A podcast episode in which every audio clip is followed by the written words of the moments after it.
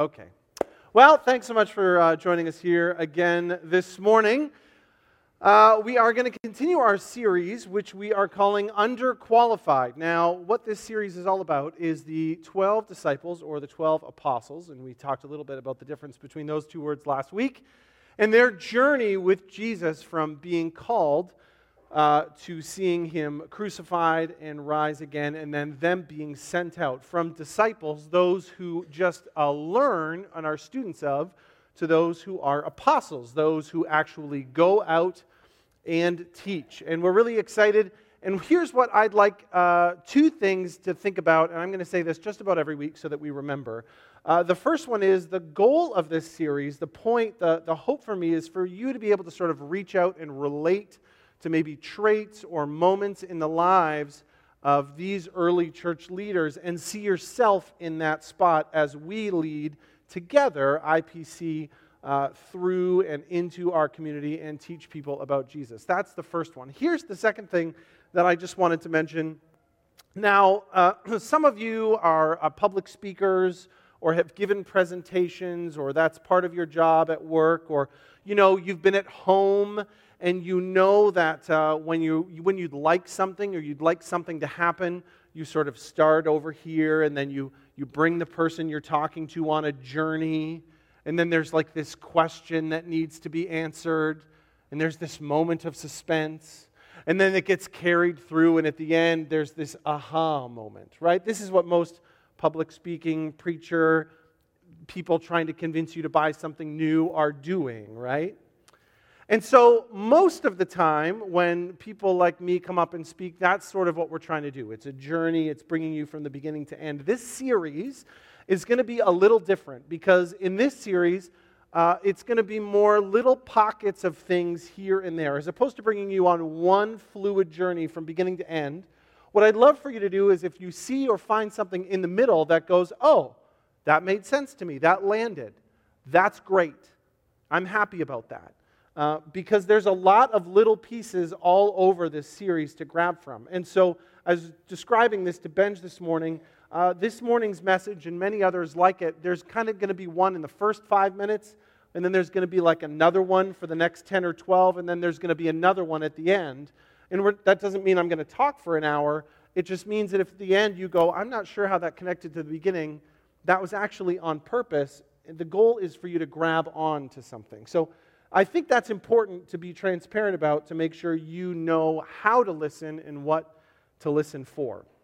And I already talked last week, we talked about the difference between disciples and apostles. We talked a little bit of the timeline of when the disciples uh, were called. Here's what I'd like to start with this morning. If you could throw this chart up on the screen for me, I just want to talk about how the 12 disciples or apostles are typically referenced biblically when they're all referenced together. So in Matthew, Mark, Luke, and John, in, or uh, sorry, in Matthew, Mark, Luke, and Acts, the places where all of them were, were named together, we can see that there's a list. And generally speaking, here's how the list goes. Uh, there's kind of three sections in which the apostles are named in a certain order. And this is significant. that the, the way that they're named matters uh, because as we'll go through the series, we'll see that there were some people that were in closer relationship with Jesus to others, not that they were less important, that's just how relationships work. So, Peter, Andrew, James, and John, in all four gospel accounts uh, here that we're looking at, those are the ones that we're seeing are first. And then Philip, Bartholomew, Thomas, and Matthew are all sort of there in varying orders, but they're all there. And then, uh, uh you know, James, Thaddeus, Simon, and Judas are there at the end. And I think this is important and interesting to see, just because as we go through this series, we're going to start with Peter today and we're going to kind of work through this order, not because some were less important, but for this reason. It's really, really hard, if you've ever noticed this, to be really, really close to this many people. I don't know about you, but how, I don't know how many uh, intimate relationships or really close friendships you have but as many people as I know, and Lauren makes fun of me for this constantly, because we'll meet somebody out that I haven't seen in 10 years, and I'll go, oh, yeah, that was my friend so and so. And she'll look at me and be like, when's the last time you talked to them? I don't know, eight years ago. You're not friends. Well, yes, we are. Well, you're not. Right? There's, there's varying degrees, right? There's levels of relationships. They're different. But at the core, you probably have like three or five really close relationships, right? This makes sense. Maybe it's a spouse or a, a kid or a sibling or a best friend, but it's really hard to invest well in more than three to five people. It's just really difficult. And this was actually still the case with this group, right? We see that Jesus had an inner circle, and then he had a group that knew a little more, and then he had a group that was still very close to him and important, but was a little further on the outside. And it's not based on importance, it's based on the same thing that you and I have always encountered, which is it's really hard to be best friends with 12 people all at the same time. And you've probably seen this at work. If a bunch of people report to you, let's say you have 20 or 25 people who report to you, you've probably got the two or three you're close to, and then you've got the couple that are outside and outside. You've seen this in church relationships. You've got the five or six people that you gravitate to in the morning. It doesn't mean you don't know and see everybody, it just means that they're not as close to you because you only have a certain amount of capacity. And Jesus led the same way. And here's why this is important, and this is just one of those little behind the curtain things that we've been talking about here at IPC. One of the biggest barriers to a church being able to tell more people about Jesus is this we refer to it in the church as something that we would call like pastoral care or counseling. Some people would talk to it about as, you know, knowing everybody. But it's this expectation that the pastor or the leadership in the church has to have a one on one intimate relationship with everybody in the congregation. This is the one thing that, more than anything, holds a church back from reaching more people and growing, at least numerically, because there's only so many people you can be in relationship with at the same time. And because of that, we know that the, the way that a church grows and that the message gets further out isn't by it being centralized around one person doing all the work, but many people in relationship with many different people. And Jesus actually models this in the way that he worked with his group. And I just, again, I'm nerdy. That's one of those things that I'm really interested in. So as we move into the fall and we talk about the importance of small groups and inviting people in and getting to know other people and making sure that you're the first point of contact for somebody instead of somebody on staff or an elder, that's why we say it, because actually Jesus modeled a way through his disciples of more people getting to know Jesus through more people actually talking about him. But all that's to say this. The first one, the one that's in the beginning of every list, the one that we all know about, the one that we've all heard about the most, is this guy named Peter. Now, Peter was a fisherman. Him and his brother Andrew were called together, and they were uh, born and grew up in Bethesda. And we know that Peter had a wife because Peter's uh, mother in law is referred to in Scripture a couple of times. So we know that Peter was married and maybe had a family. Uh, he was brash, he was bold, he was loud, as we're going to see in a few seconds. Um, there's a lot of uh, extra biblical sources. Uh, there's, there's some biblical sources, but there's a lot of things outside to biblical history that show that uh, Peter likely was a key part, if not the centerpiece, of starting the first Christian church in Rome. It's likely that he was crucified there in Rome. There's accounts of him being crucified upside down as a martyr in the name of Jesus as well. Uh, and, and, there's one piece about Peter that's perhaps the most significant that we notice all the time that I'm sure you've noticed, but I don't know if you've thought about before. It's, it's, it's, it's the significance of the fact that Peter had two names. Right? When he started, he was Simon, but he was renamed Peter. And you know that uh, Peter uh, was renamed, and Peter means the rock, right? Jesus says, On this rock I will build my church. Now, we don't have all of the time to go through all the scriptures today that I'm about to reference, but I think the next time you run through the Gospels, here's something that you should probably look for. Depending on, oh, we're still a little wobbly. Depending on how Peter is doing what he's asking, how he is sort of uh, internalizing or figuring out what Jesus is telling him about, and how he's acting, Jesus calls him different things. Sometimes Jesus calls Peter Peter, the rock. And sometimes he calls him Simon, which is a significant because anytime you see Jesus call him Simon, what he's referring to is Jesus or as, was Peter before, before he was a disciple, before he was apostle, the way he acted before, a man with less faith, a man with less conviction. And so we see through Scripture, and, and, the next time you do this, I'm sure this has been pointed out to you before, but if it hasn't, it's fascinating. Typically, the biblical author, whether it's you know Matthew or Mark or Luke, will talk about Peter by using the term Peter. But when quoting Jesus, he won't always do that. So Matthew might say, uh, Jesus said to Peter, Simon. And that's one of those moments where you can look and go, oh, Jesus has a problem with something that Peter is doing right now. So let's dig into that and figure out what that is. Because here's the big thing about Peter that we're going to talk about this morning. Here's the big piece that I hope that maybe you can reach out and relate to a little bit. Peter was a leader by nature. We all know this about him. But his skills, his skill set, uh, it was pretty raw. it needed a lot of refinement. And I'm not sure if you know people like that. Maybe you would use the word potential or you would use, you know, the word gifts. But Peter had a lot of that. He had a lot of potential, he had a lot of gifts, he had a lot of skills, he had a lot of raw talent. But it was very raw. And as we see through the Gospels, one of those little narratives written through all of it is this constant refinement of Peter. And in moments where things are going well, Jesus calls him Peter. And in moments where it's not going so well, he reminds him that he might still be acting like a Simon. So here's what I'd like you to do before we start.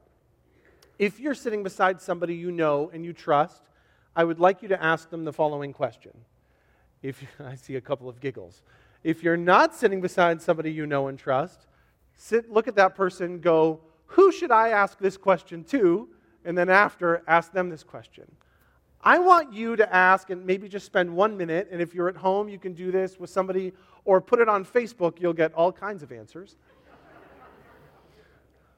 Look at somebody and go, What are my raw talents and abilities? What are my not yet refined? Now we've gotten lots of giggles. Now remember, this is a safe place. We all love each other, to be honest. But this is good because this is something I want us to carry through. So I want you to turn to somebody for 45 seconds and just say to them, what are my, what's one raw talent of mine, something that you see a ton of potential in that, that perhaps could use a little bit of refinement. And as soon as, assuming we're all here in a minute, we'll come back and we'll, we'll keep going. Okay, go ahead right now. Talk to the person next to you.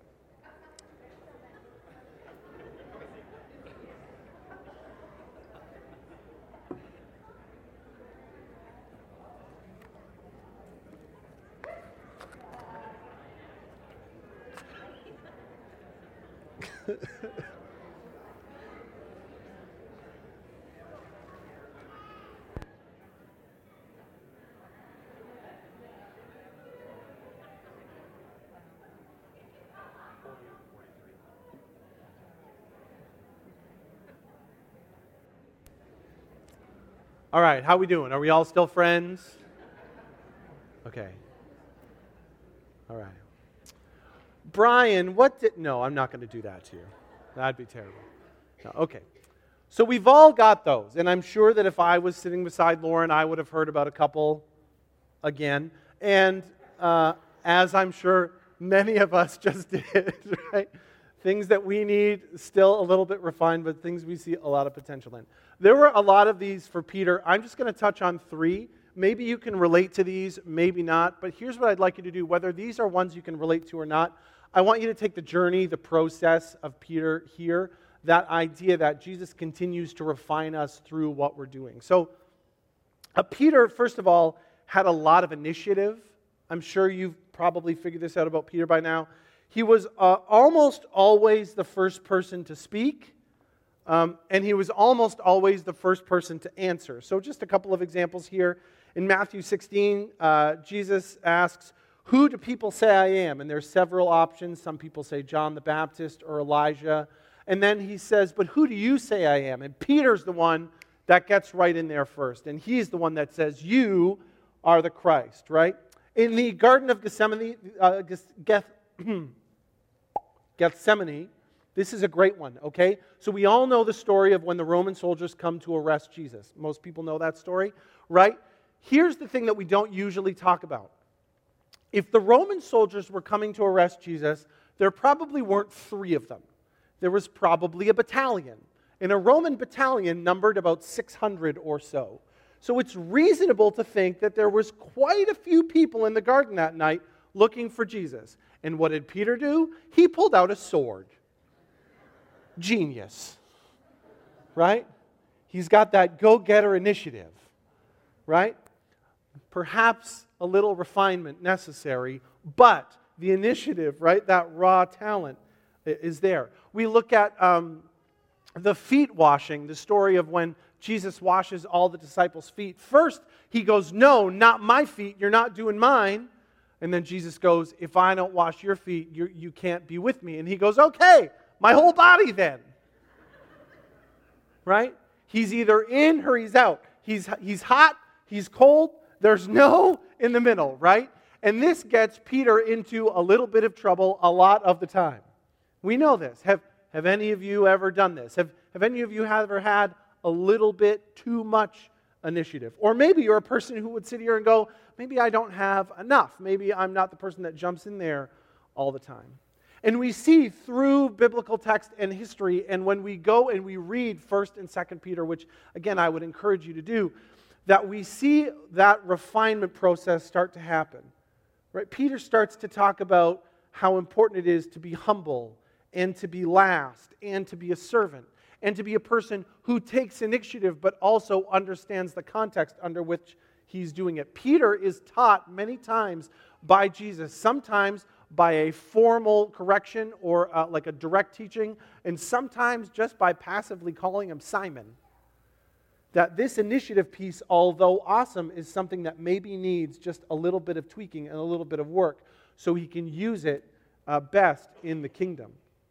Second, Peter was always involved in everything, right? Just like most leaders were. He was always in the middle of it all, and sometimes the results are mixed, but he's always right in the middle. In Matthew 14, uh, Peter yells out to Jesus on the water, right? Jesus is walking on the water. All the disciples think he's a ghost, and Peter yells out and he goes, You tell me you're Jesus, and I'll come out there. And he calls him out. Now, what we focus on is the fact that Peter sank, right?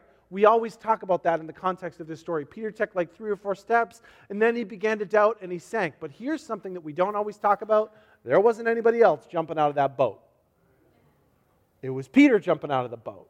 And so, for as much of a hard time as we give him for losing his faith, we should probably give him a little bit of credit for jumping out into a storm in the first place, which is really cool. That's one of those areas, right? It's well balanced. Peter does something, ah, not so great, but also look at that raw talent, that ability to get involved, the willingness to learn from Jesus how that works the best, right?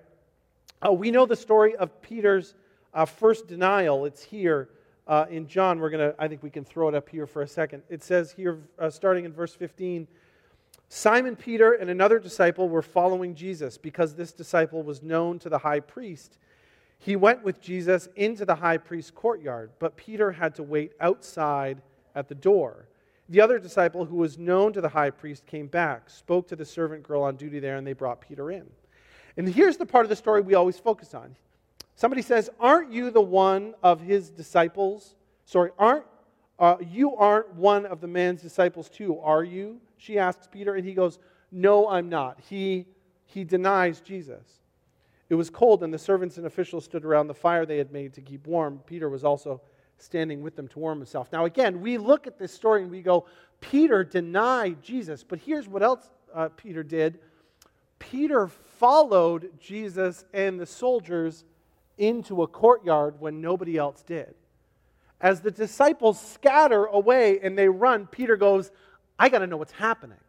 I got to sneak around. I got to figure out does, Does he deny Jesus? Yes, and later we're going to talk about how he was renewed, but he's in there. He's involved. He's willing to take the risk. He's willing to get dirty because Peter goes there and he goes, I get involved. That's what I do. I take initiative, which is really cool. It's one of those neat character traits that maybe needed a little bit of refinement, but was there, was inside of him, was built into who he was, which I think is, is really neat. Uh, the third one here is that Peter was very inquisitive. He asked a lot of questions. Raise your hand, you don't need to, if you know somebody, probably your kids, who ask a lot of questions.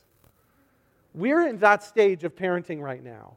We are in the stage of parenting right now where Waverly will be halfway through a question, she'll forget about it, and then start asking another question. Daddy, where was the thing that, Daddy, Daddy, I was already listening. Yes? She's got so many questions. Some people aren't that inquisitive, don't have that many questions. Peter had a ton of them. Peter asked questions all the time. In Matthew 15 15, he asks Jesus to explain himself when he's talking about the parable of defiling yourself. In Luke 12 41, Peter says, Lord, are you telling this parable to me or this parable to everyone? When Jesus is talking about watchfulness. In Matthew 18, we see the parable of the unmerciful servant. Uh, and it's Peter who sits and goes, How many times should I forgive somebody? Which is what actually leads to that teaching in the first place. In Mark uh, 11 21, a day after Jesus curses the fig tree, Peter points it out.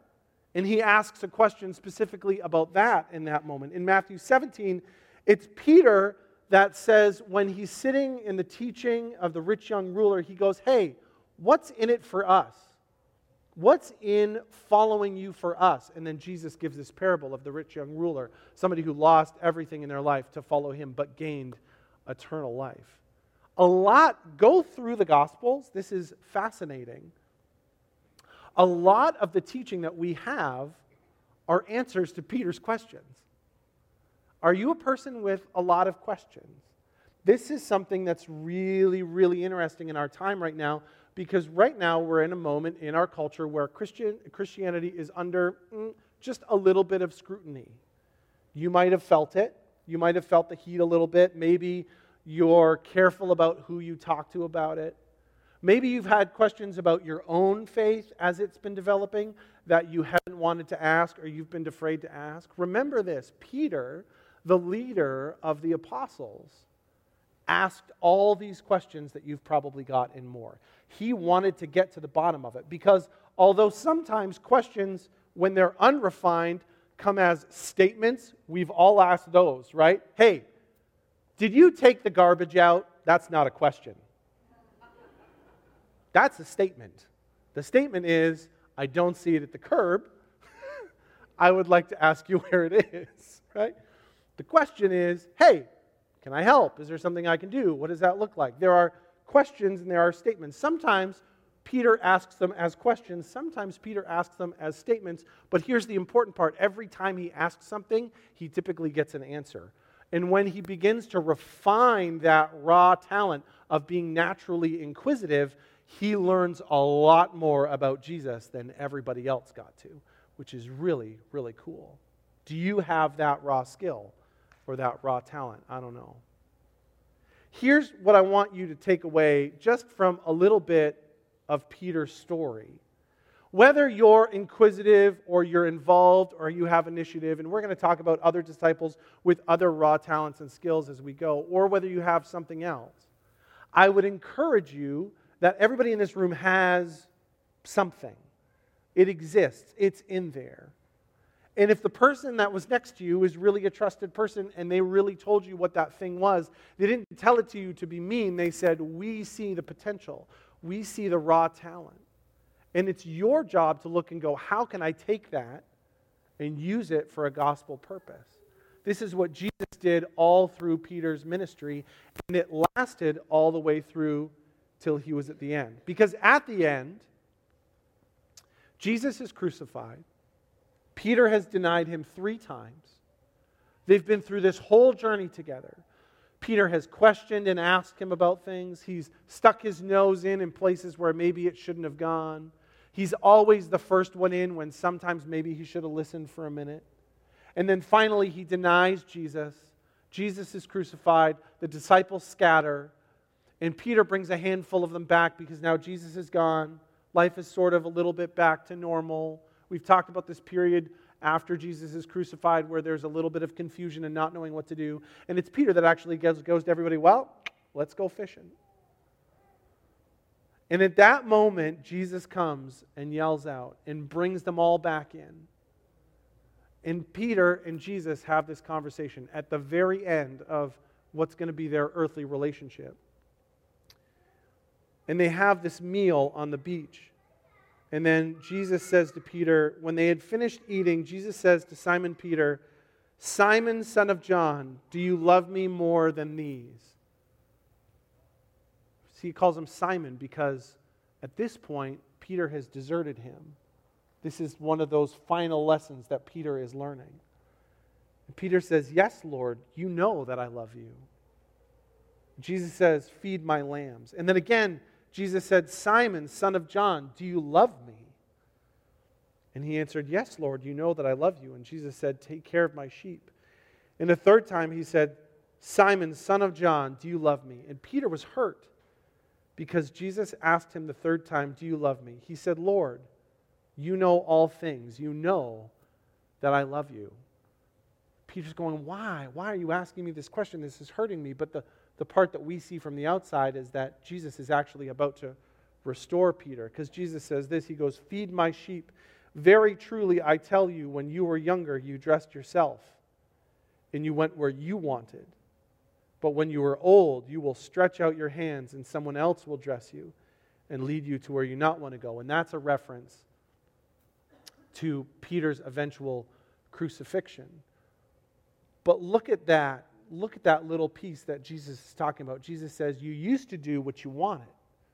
You had all this raw talent, this skill, these things. You used to go where you wanted to go.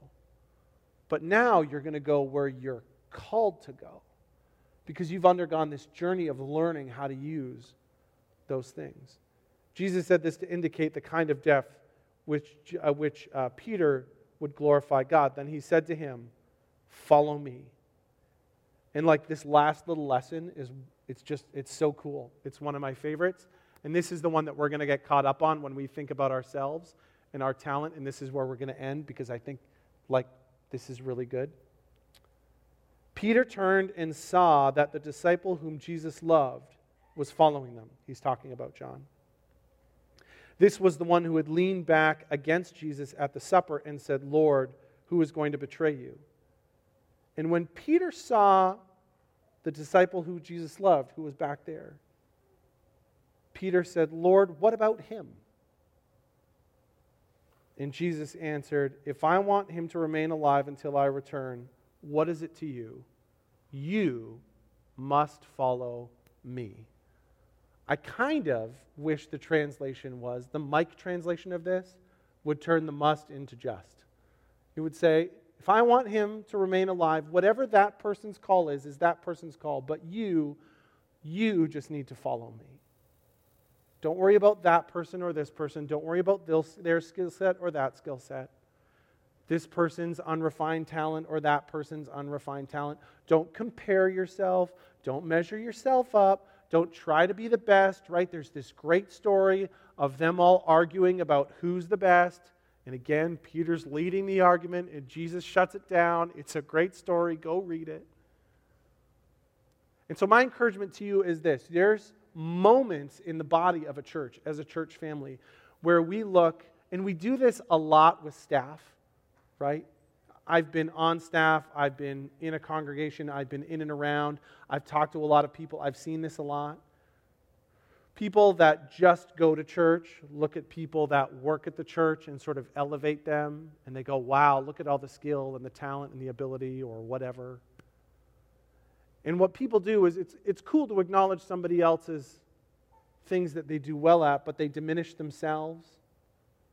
And I'm here to say, don't do that like Peter, you have something there. You have an ability, a raw talent, something that can be refined for the glory of God. And just like Jesus looks and goes, Don't worry about John, just worry about what you're going to do and what I've called you to do. I would encourage you to do that too. It's really, really tempting to look to one person or another and go, That person's just better at this than me. You know what? They might be. But don't worry about that because that's not what God has called you to do.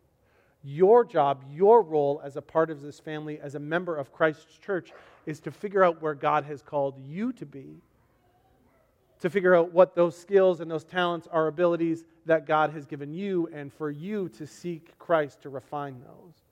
Do we use the people around us that we trust to do that? Absolutely. But remember, just like Peter had all this raw talent and raw ability, it wasn't really that helpful until Jesus actually put it where it needed to go. And we are the same way.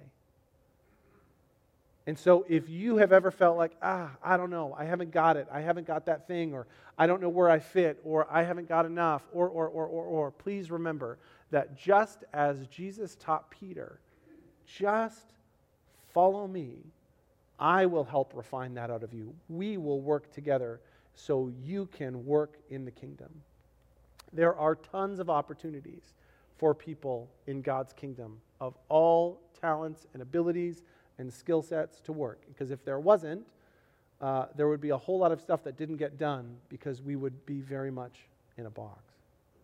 So feel encouraged this morning that even if you've ever looked at the life of Peter and gone, I don't know, I'm not really that natural born, brash, loudmouth leader which I would never be able to say because somebody would look at me and go, You are a loudmouth. You get to look internally and go, No, but I've got something that God can use too. So pray about that. Ask somebody you trust. Ask the people around you, What do you think God is doing in my life to work? And just like Peter, you too will be refined into somebody that God leads other people to Jesus through. Let's pray together. God, thanks so much for uh, all the things that you give us, for our abilities and our talents, some more refined than others. But Lord, thank you that you've given them to us so that we can use them for you, for your kingdom, for your glory, for the things that you've called us to do. And God, this morning, I pray that you would bless those that are here and online and listening later, that they would feel confident in knowing that you have blessed them with a gift, that you have blessed them with something. And whether that something still needs to be refined or not, Lord, I pray that you would work in our heart to identify that and to work for you so that ultimately, at the end of the day, we don't worry about anything much more than just following where you're leading us to go. Lord, that's a really hard thing for us to do. But please work with us as we try to figure out how to do it. In Jesus' name, amen.